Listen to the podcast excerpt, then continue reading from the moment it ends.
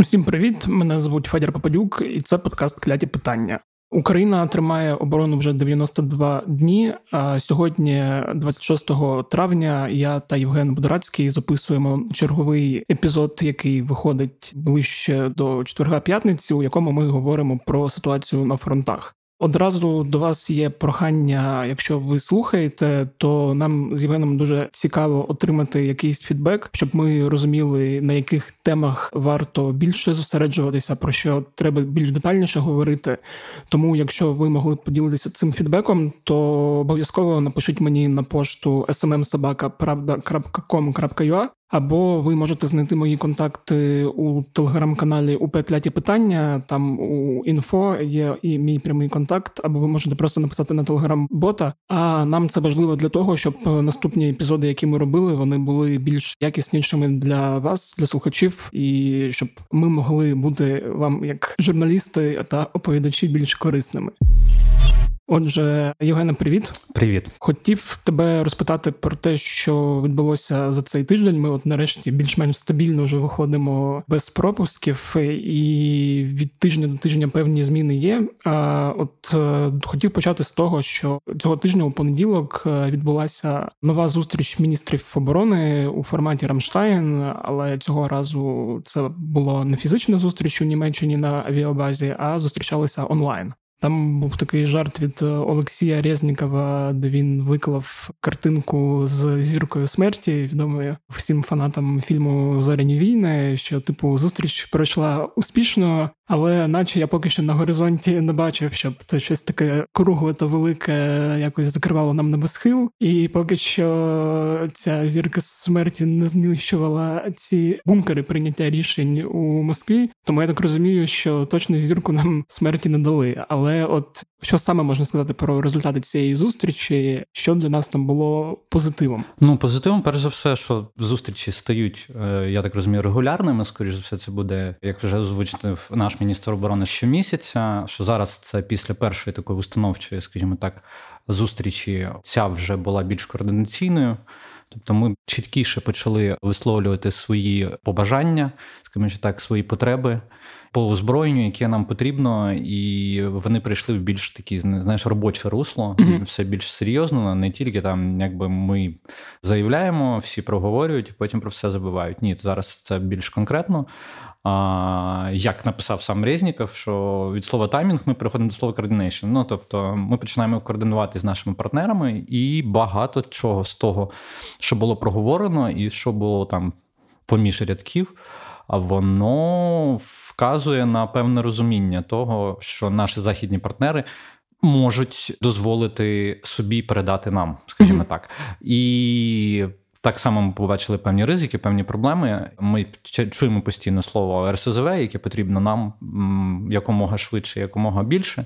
І всі перестороги, які говорять західні партнери, ми теж чуємо. Ну але я сподіваюся, що і в цьому питанні ми дійдемо до якогось компромісу. Вони зрозуміють, що нам ці штуки дуже потрібні. Угу. Давай я тоді зроблю уточнення. А що саме лунало поміж рядків з того, що може бути для нас позитивом? Ну знаєш, там поміж рядків, е, коли була прес-конференція після цього в Пентагоні, і коли міністр оборони США почав говорити. Про те, що саме може дійти до України, я почув цікаві слова, яких не було давненько. Натяки на авіацію, по mm-hmm. суті, практично напряму про гелікоптери, перш за все від Чехії, і навіть якісь розповіді про су 25 які в розібраному вигляді можуть потрапити або вже потрапили до України. Це одне з найцікавіших таких нерозкритих питань, uh які трошки туманно, але, начебто. Нам щось таке дають, і вже і по авіації. Це хороший дзвіночок, тому що раніше на прямі прохання в основному відповідали більше обіцянками. А тут вже доходить до конкретики. Звісно, не тої, яка нам ще потрібна, але це вже більш конкретна якась допомога, і це якийсь рух, на відміну від того, що було до перших наших там.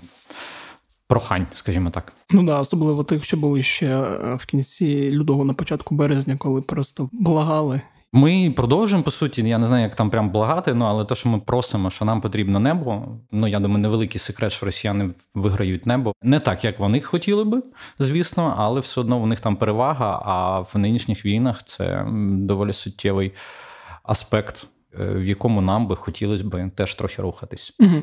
Я ж так розумію, що там е, з сушками є проблема у тому, що наші пілоти як на таких налітали, і це може. Ну, Там проблема. Ми з тобою якось це проговорювали вже разочок, але закріпимо, та що літаки Ефки, які ми б теж хотіли отримати, це не так просто, як всім в нас навколо здається, тому що це не тільки е, потрібно пілотів навчити, не тільки про це йде річ, а й про те, щоб навчити працювати з е, радіообмінами, з нашою всією повітряною е, системою, щоб вона вклинила такі штуки, як Ефки. Тому в основному зараз іде мова, якщо про підготовку пілотів, то це там в експрес-варіанті 3-4 місяці, mm-hmm. і треба розуміти, що в нас поки що в даний момент таких термінів якби не дуже є. Але, начебто, є зрушення, що наші просять, ну якщо ви ще не ухвалили остаточне рішення передавати нам літаки, то хоча б почніть навчати наших пілотів. І от тут, начебто, є якісь там зрушення. Тому і з'являються розмови про сушки в будь-якому вигляді. Це ті машини, на яких наші пілоти вміють літати, ага. і саме тому почалися ці розмови, що сушки починають якимось чином потрапляти до нас. Але я так розумію, що це не прям бойові машини в чистому вигляді, а скоріше це такі комплектації сушок в основному це йдеться про штурмики су 25 uh які просто допоможуть нам запчастинами, скажімо так, до тих, які в нас є, які треба, скажімо, провести комплексну там навіть не модернізацію, а просто якийсь ремонт. uh І е, це може допомогти. Начебто говорять про 6 одиниць. Це мало, але це щось. Це щось, так. І це вже якийсь рух. Ну, Це те саме, що ми говоримо про більш-менш чітко проговорено про гелікоптери, і оце от прям дуже добре. І якщо будуть мішки залітати до нас, там і Мі 8, Мі 17 і Мі 24, то це теж нам суттєво може допомогти в небі. Да, я одразу перепрошую перед слухачами, що сказав, що наші на сушках не вміють літати, трошки заплутався у буквах. Е, Інколи в мене таке буває. І якщо вже говорити про літери про букви, то ти згадав РСЗВ, тобто реактивні системи залпового вогню. Давай, по-перше, пояснимо ще раз, може хтось не дуже розуміє, що це за така машина, і що вона може робити, і чому воно нам дуже потрібно. А, Ну, перш за все, воно нам потрібно для підтримки нашої піхоти. Зараз вся війна, по суті, нинішня війна показує, що упор йде на артилерію і, по суті, там на розвідку і піхоту. Тобто, це показує майже всі наші ну, дії там і росіян.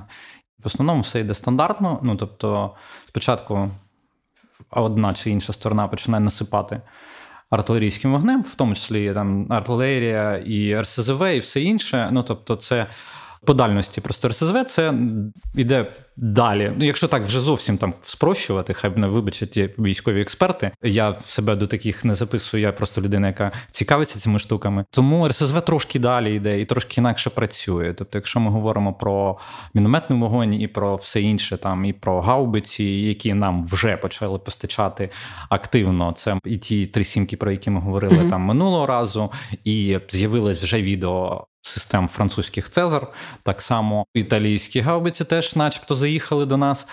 Поки що нам не вистачає саме РСЗВ, тому що воно трошки інше працює, воно працює по ділянках більше, і воно сильніше, скажімо, стримує або сильніше діє на ворога, скажімо так. І тому РСЗВ це така штука, яку наші постійно просять. В основному зараз іде мова про таку систему, як МЛРС, такі от літерки. Це така. Е, штучка, яка використовувалась в багатьох війнах, там ще починаючи з війни в перській затоці, це американська система реактивного залпового вогню. Це mm-hmm. отак от воно називається. І ми просимо їх для того, щоб більш чітко стримувати ворога, тому що перевага в артилерії у ворога стає вже відчутною, і ми її бачимо, тому ми часто просимо.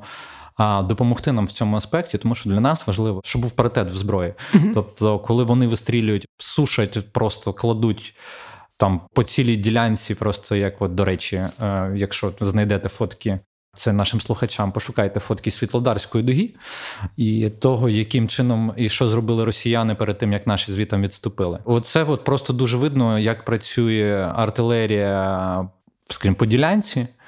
І що вона собою може виявляти, що вона лишає по собі. І от коли росіяни вглушать там по 5-6 годин поспіль, ми собі такого дозволити не можемо, тому що в нас стільки БК нема. Ну тобто, БК це боєкомплект. Ну тобто, по суті, снаряди в нас є, але нам доводиться їх трошки економити, тому що в них перевага значна в цьому аспекті. Саме тому нам потрібні і гаубиці, і РСЗВ, і все інше, щоб ми, хоча б якимось чином, врівнялись з росіянами в артилерійських перестрілках, і тоді нашій піхоті і всім іншим і розвідці нам буде легше працювати.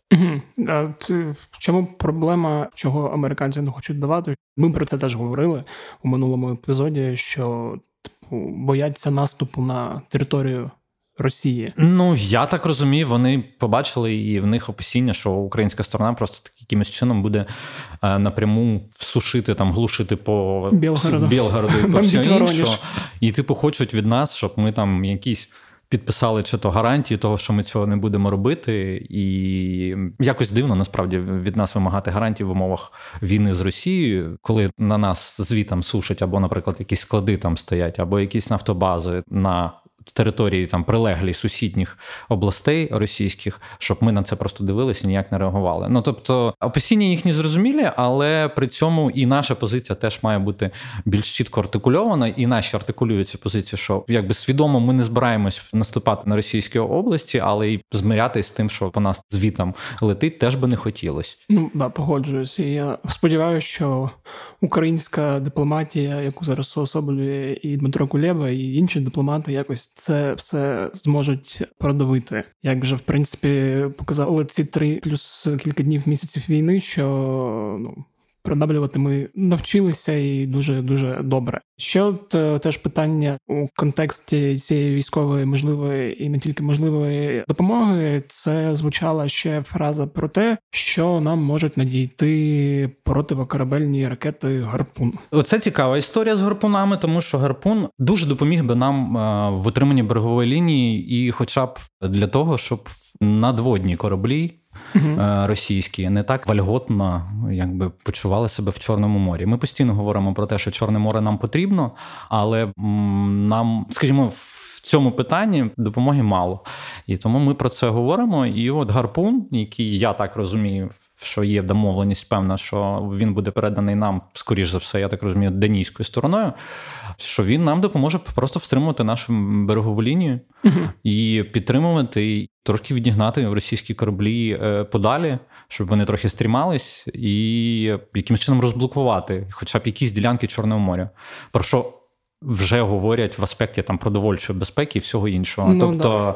коли росіяни не хочуть випускати, скажімо так, зерно. Українське тут ми одразу отримуємо і ці всі переговори, і цей шантаж росіян.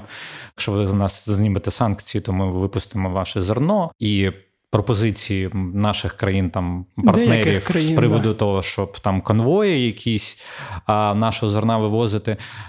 Наші відповідають, що це все красиво виглядає на словах, але на ділі нам просто треба розблокувати Чорне море. І для цього нам потрібні і РСЗВ, і гарпуни, і багато чого іншого. Угу. Ну да, до речі, це взагалі окрема тема для окремого епізоду подкасту, саме про можливі глобальні виклики, і саме можливий голод через те, що українські порти зараз заблоковані, і як це все робити. Ну тут я думаю, що ми в цьому не в аспекті не будемо сильно вкопатись, тому що ми точно не є навіть близько експертами в продовольчих тих. Я думаю, що е, наші економісти тобі з задоволенням розкажуть, е, що і як відбувається на ринку зерна. А, да, Давай тоді йти далі. От, ну, Ми про це вже минулого тижня говорили, що ситуація на фронтах стала більш важкою, це стало помітніше, і цей тиждень він е, ще більше якось так е, згустив е, фарби. Так невеличка ремарка. Я там ще себе у перший місяць війни більш-менш якось налаштував не тільки на те, що війна буде довгою, але й на те, що це буде складно. Що війна це не тільки там локальні перемоги, які в нас е, на щастя і на славу ЗСУ були і було багато, але і локальні поразки, які теж бувають, і до яких слід бути готовим. Бо ну на війні немає такого, що постійно хтось програє або виграє, і що фази постійно змінюються.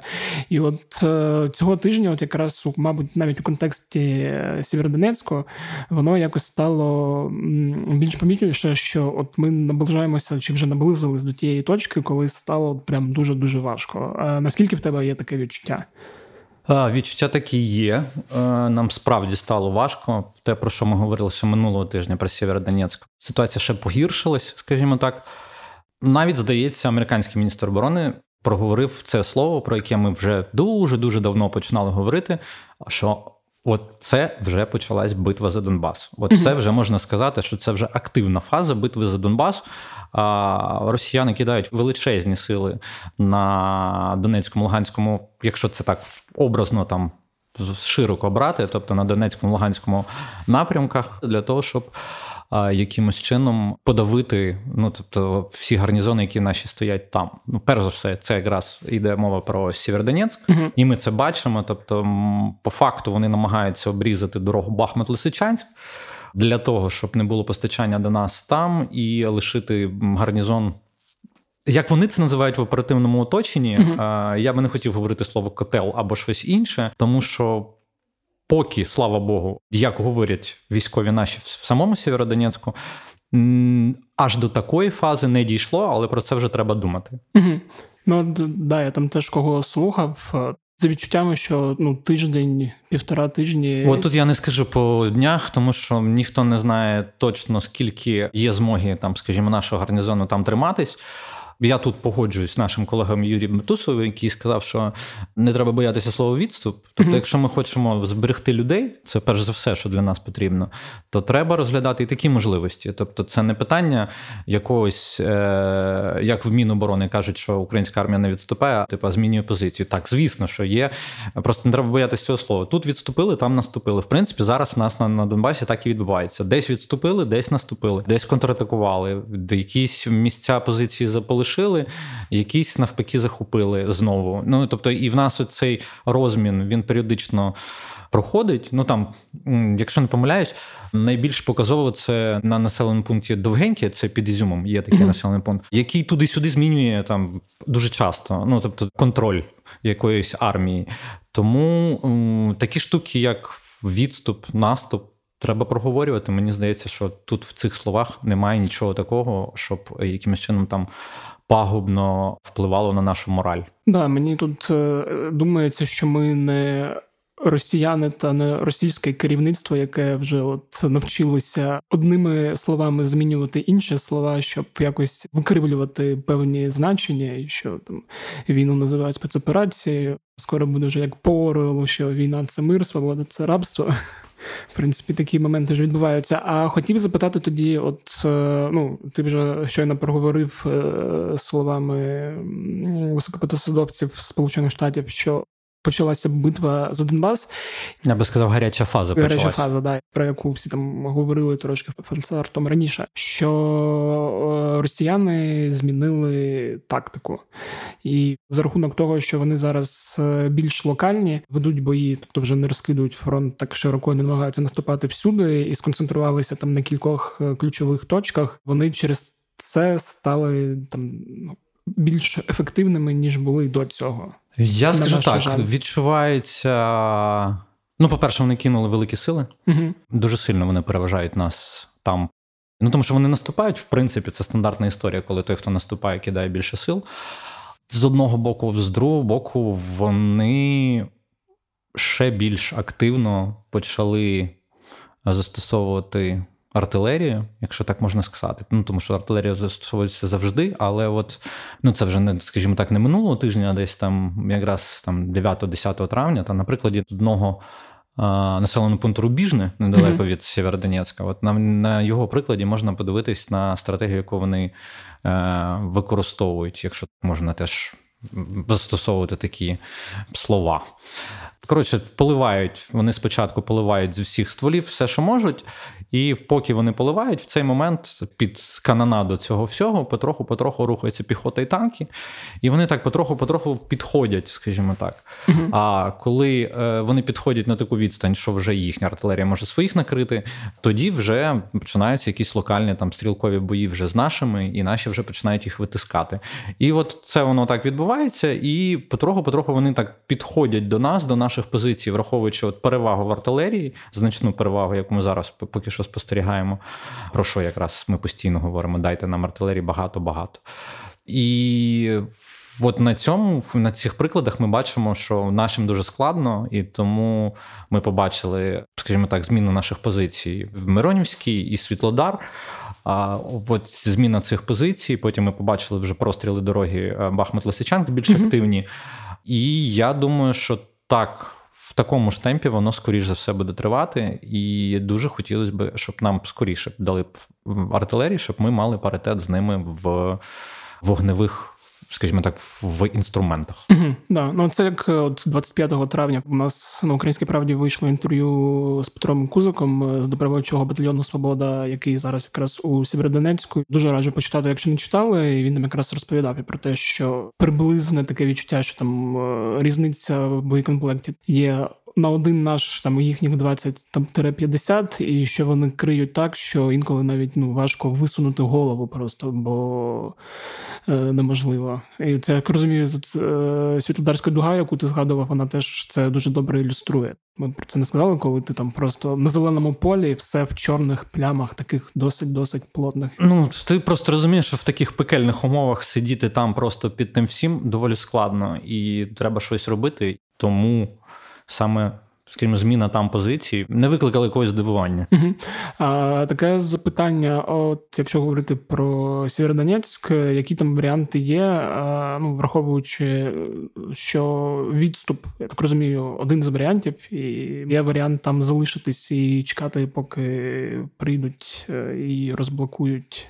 Ну, в принципі, ми тільки що це проговорювали. Тобто, знову ж таки, Згадуючи те саме інтерв'ю, яке ти згадав, угу. там доволі чітко було прописано, що треба зброя. Що треба зброя, да, що для того, щоб втримати нам Сєвєродонецьк, нам потрібна зброя.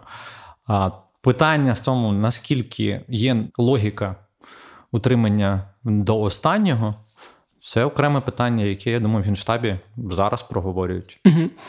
А взагалі, ну якщо ми не втримаємося Сєвєродонецьк, які для нас ризики, ну стратегічно, там хто теж не розуміє, чим важливий цей населений пункт, і що буде там для нас у разі його втрати? Ну, будь-яка втрата будь-якого населеного пункту, тим більше такого великого. По суті, це такий, знаєш, як е, два в одному, тому що там Сєвєродонецьк, Лисичанськ, вони поруч, вони як два, yeah. два міста в одному майже скажімо так, хто був там, той знає, що вони там ти виїжджаєш на об'їзну Сєвєродонецьк і потрапляєш зразу в Лисичанськ. І е, тут, якби говорити про там якісь е, стратегічні втрати, ми воюємо за свою землю, тому втрачати населення пункти не дуже добре. Це перш за все. А, Чи буде сенс, як в Маріуполі, триматись там до останнього? Я думаю, що в Генштабі замисляться над тим. Е, чи варто так робити? Я просто мав на увазі, що там, коли там ми умовно говорили про місто Ізюм, е, що там це такий важливий логістичний центр, який, якщо його знову вибити світу росіян, він їм дуже ускладнить життя. Ну. Якщо в них вийде на Сєвєродонецьк, перш за все треба розуміти, що далі, скоріш за все, їхні сили і концентрація сил просто почне посуватись західніше uh і південніше. Тобто, це, скоріш за все, буде Бахмут. uh Ну і потім, напевно, будуть вони концентруватися більше сил на тому, щоб е, атакувати наші гарнізони в Слов'янську і в Краматорську. uh Е, Окей, давай тоді. Посунемось трошки на фронтах, от е, якраз в сторону Донецької області. Ну, де взагалі зараз ще гарячі точки? Дуже гарячі в Авдіївці. uh я так розумію, що там теж іде наступ не такими силами, як на Луганському, ну на Сєвєродонецькому напрямку, але там теж дуже гаряче, і нашим хлопцям там і дівчатам дуже складно. Тому, якщо говорити про якісь гарячі точки, точно можна говорити якраз про Сєвєродонецьк, Лисичанськ, Авдіївку, угу. Сіверський Донець.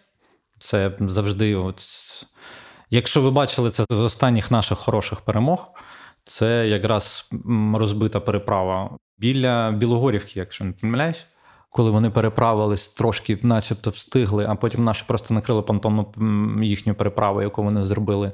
І ну просто я б сказав, розвалили к чертям дуже багато їхньої техніки. І от це була, напевно, хороший показник того, що битви за річки вони якби будуть продовжуватись і тривати. Я думаю, що це буде Сіверський Донецьк, Лугань і ми будемо спостерігати за такими штуками локальними, і ми будемо їх більш концентровано обговорювати. От як mm-hmm. як ми зараз починаємо вже більш концентровано обговорювати саме там Сєвєродонецький напрямок, Бахмутський, Авдіївський і всі інші.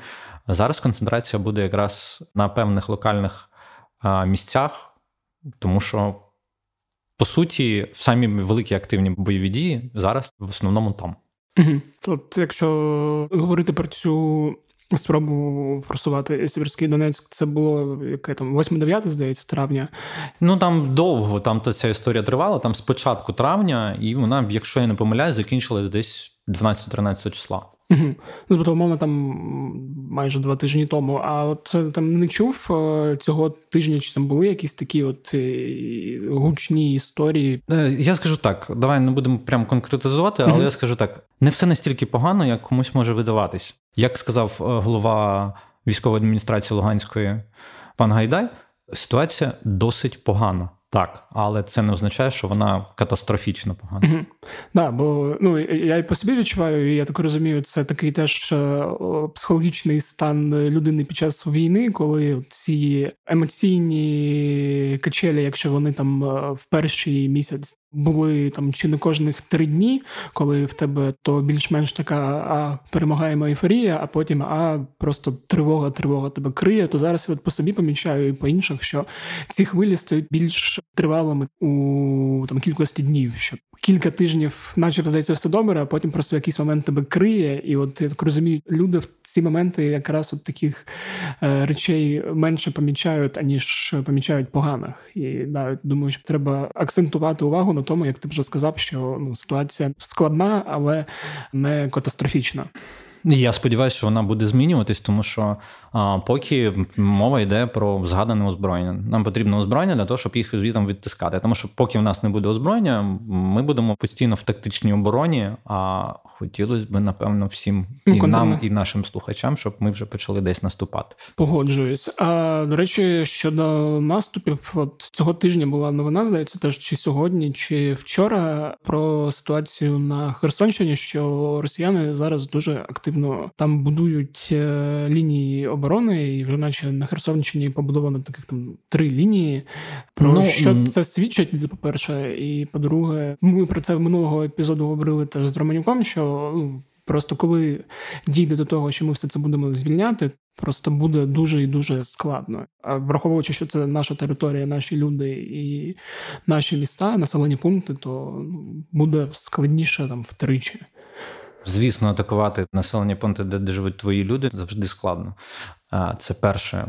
Друге, це просто свідчить, що всі заяви росіян з приводу якоїсь тактичності їх знаходження в Херсонській області чи щось іншого, можливості торгу, практично такими діями, укріпленням оборонних ліній і всього іншого, вказує на те, що ну якби Ніхто нікуди е, з Херсонщини просто так не піде. Як І це так само із Запорізької області. Вони не хочуть іти, і вони не збираються там передислоковуватися, якимось чином нам просто щось віддавати.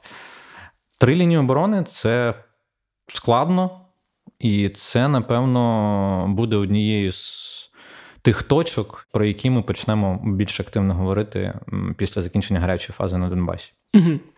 Окей, чи були ще якісь от ситуації там по інших е, напрямках? Бо там з важливого, що я помітив, що активізувалося цього тижня бої у Запорізькій області. Тобто там постійно були от в районі Гуляйполя, але судячи з усього, вони якось почали більш ширше наступати. Чи я не знаю, чи мені здалося це чи ні. І там особливо от вчорашній обстріл, такий масивний перший міста Запоріжжя за ці три місяці війни, коли там постраждало 64 приватних будинки, коли торговий центр, де я неодноразово був туди ракета прилетіла, і там ще е, говорять про Моторсіч. До речі, цікава історія з Моторсіччю, враховуючи е, її власника, колишнього генерального директора, а, який, який ватний ватний, та да, да, да, який з початку 2014 року ну, дуже активно співпрацював з росіянами і, попри санкції, все одно продовжував передавати їм ці двигуни для гвинтокрилів, який все життя був за руський мір. Насправді обстріли і Запоріжжя, і Дніпропетровської області, які ми постійно спостерігаємо, вони не вибиваються з загальної тактики російської. Тобто, це кошмарення, точкові удари по важливим стратегічним об'єктам вони продовжуються дуже давно, і зараз це було Запоріжжя. До цього там ну, Дніпро, Дніпро був Львів, Одеса. Був, було Одеса. Ну тобто, в загальної якоїсь такої великої канви стратегічного там тактичного рішень російських воно. Не вибивається, скажімо, і бої, які відбувались біля Гуляйполя і на Херсонсько-Миколаївському напрямку, наприклад, якщо дивитись в порівнянні з тим, що відбувається на Донбасі, вони носять такий а, більш навіть не локальний характер, а більш такого тактичного закріплення. Тобто одна і друга сторона хочуть закріпитися, але при цьому весь основний удар і всі основні сили в основному намагаються концентрувати саме на Донбасі. До речі, ми давно не говорили про Миколаїв і взагалі Миколаївську область. Мені от там досить довгий час ще спочатку там перших тижнів війни здавалося, що от, ну коли Миколаїв вистояв і не просто вистояв, а дуже добре, ще потім насипав там, згадуючи історії з Чорнобаївкою і зі спробами заходити на територію Херсонської області. Чорнобаївка і Станіславський напрямок. Це два напрямки в Херсонській області, в яких постійно тривають бойові дії. І Чорнобаївку ми ще будемо чути, і це завдяки тому, що наші просто так не е, відступають і не збираються віддавати Херсонську область. Угу. Ті укріплюються, намагаються робити лінію оборони, наші намагаються їм завадити і не давати їм е, шансу трохи продихнути. І це вже триває, напевно, з місяць точно саме в такому алгоритмі подій, який ми спостерігаємо і зараз. Переваги з жодної сторони немає, але не замовкає, я б сказав так. Окей, і, мабуть, остання тема. От ти минулого разу сам запропонував заакцентувати увагу на тому, що відбувається в Білорусі. Е, цього разу я запропоную. Ми якраз поки ми з тобою говоримо, там в них проходять е, чергові навчання якраз біля наших кордонів е, з Волинської сторони. Я так розумію, там ми продовжуємо пристально придивлятися за тим, що там е, відбувається. Ну, по білоруському напрямку навчання. Коли ми всі чуємо слово навчання, то в нас одразу згадуються всі навчання, які відбувалися в Білорусі весь той час перед е, початком фази великої ну, війни, да. та перед 24 лютого. Чи хоче Лукашенко загнати якимось чином своїх солдат для допомоги росіянам? Не впевнений. Для чого відбуваються ці навчання і все інше? Ну мені виглядає, що він хоче показати, що він може бути корисним. Угу. Тобто і не перевірена ця штука, але здається, таки в нас декілька днів тому був обстріл Коростеня. Якраз з літаків, які знову піднімались е, з аеродрому в Барановичах білоруських. Mm-hmm. Ну тобто, про що ми вже трошки почали підзабувати, це російська авіація, яка злітає з білоруських аеродромів. Ну, якщо моя інформація, скажімо, підтвердиться, то справді обстріл користення відбувався сушками, піднятими з білоруських аеродромів буквально кілька днів тому. Mm-hmm. Це свідчить про те, що Білорусь нікуди не зникла в участі в цій війні, і про це не треба забувати. І здається, саме для цього вони нам нагадують. Тобто, що туди треба все ще спостерігати і тримати війська. І, і тримати пильність, тому що не забуваємо, що фактично все наше полісся це якби зона, яка під ризиком там наступу з Білорусі. Я не кажу про якийсь широкомасштабний наступ, але в те, що кошмарити, вони нас собі там теж можуть. І як здається, вони знову це почали робити. Угу. А, Так, наче ні про що не забули з важливого? А, Ну, ще напевно, якщо там згадувати того, що важливо, можливо, якраз знову дотично до Херсонської області, заяви про перехід на безнал виключно в межах розрахунків російським рублем. Заяви місцевих колаборантів, які співпрацюють з росіянами, і поява розмов про російські пенсії. Верніше, це не поява, а продовження таких розмов. До цієї теми треба якось придивлятись, тому що ця тема може бути дискусійною, скажімо, далі, тому що є два варіанти. Тобто, ми бачимо, що в Луганську Донецьку гривні все ще ходять навіть до сих пір. А, наприклад, в Криму доволі швидко вони розгорнули тоді рублеву зону, і от там треба спостерігати, тому що українське населення просто може опинитись в доволі складних умовах коли розрахунки в гривнях їм можуть бути недоступні. Угу. І тоді ми будемо мати велику проблему з виплатами соцдопомоги і всього іншого. І от на цей аспект я б теж звернув увагу, хоча він, начебто, не військовий, про те, що ми з тобою постійно розмовляємо. Але тут хотілося б, щоб всі усвідомлювали, що якщо у вас є родичі в Херсонській області, то Поговоріть з ними і проговоріть і е, якось донесіть їм, що ситуація може бути трошки ускладнена. Угу.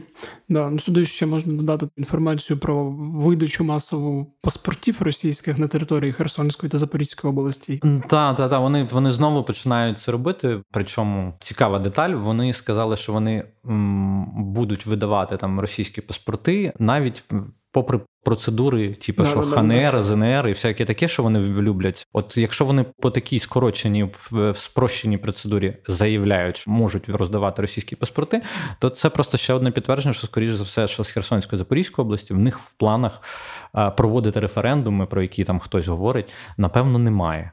Тому що е, явно менш лояльне населення до Росії е, в цих областях, і тому з ним буде набагато складніше і е, видумувати референдуми, які ніхто не визнає. Напевно, вони все ж таки будуть відмовлятись. Да, я теж так думаю. Взагалі цікаво, який відсоток людей буде, наскільки мізерним він буде. Ну я сподіваюся, що ніякого там відсотку не буде, і що ми якомога швидше стабілізуємо ситуацію і повернемо наших людей додому це, в їхніх же власних домах. Добре, дякую тобі, Євгене. З тобою ми зустрінемось наступного четверга. Дякую, що дослухали. Сподіваюсь, вам було цікаво. Ще раз нагадую про те, що я просив на початку. Може хтось забув, е, що якщо у вас є якийсь фідбек по цих розмовах з Євгеном Бодорацьким, які ми записуємо, то дайте його обов'язково, щоб ми робили наші наступні епізоди ще кращими для вас. Також нагадую, що якщо вам цей епізод сподобався, ви можете поділитись з ним з друзями. Ви можете, якщо ви користуєтесь Apple Podcasts, поставити оціночку подкасту або написати якісь коментари. Я їх всі читаю, і вони дуже гріють моє сердечко в ці складні часи, та й до цього гріли. Також нагадую, що подкаст кляті питання доступний будь-де. Це Apple, Google Podcasts, SoundCloud, інші платформи для прословлення подкастів, і що всі подкасти Української правди ви знайдете в розділі подкасти на сайті Української правди. На цьому все з вами був Федір Попадюк. Е, скоро почуємося. Слава Україні! Вірте в ЗСУ. А і ще я забув, не забувайте донатити. Фонд Повернись живим, інші фонди, які вам до вподоби, або просто своїм знайомим, які збирають кошти. Це все дуже корисно, і волонтери закривають дуже багато потреб. Все, до побачення.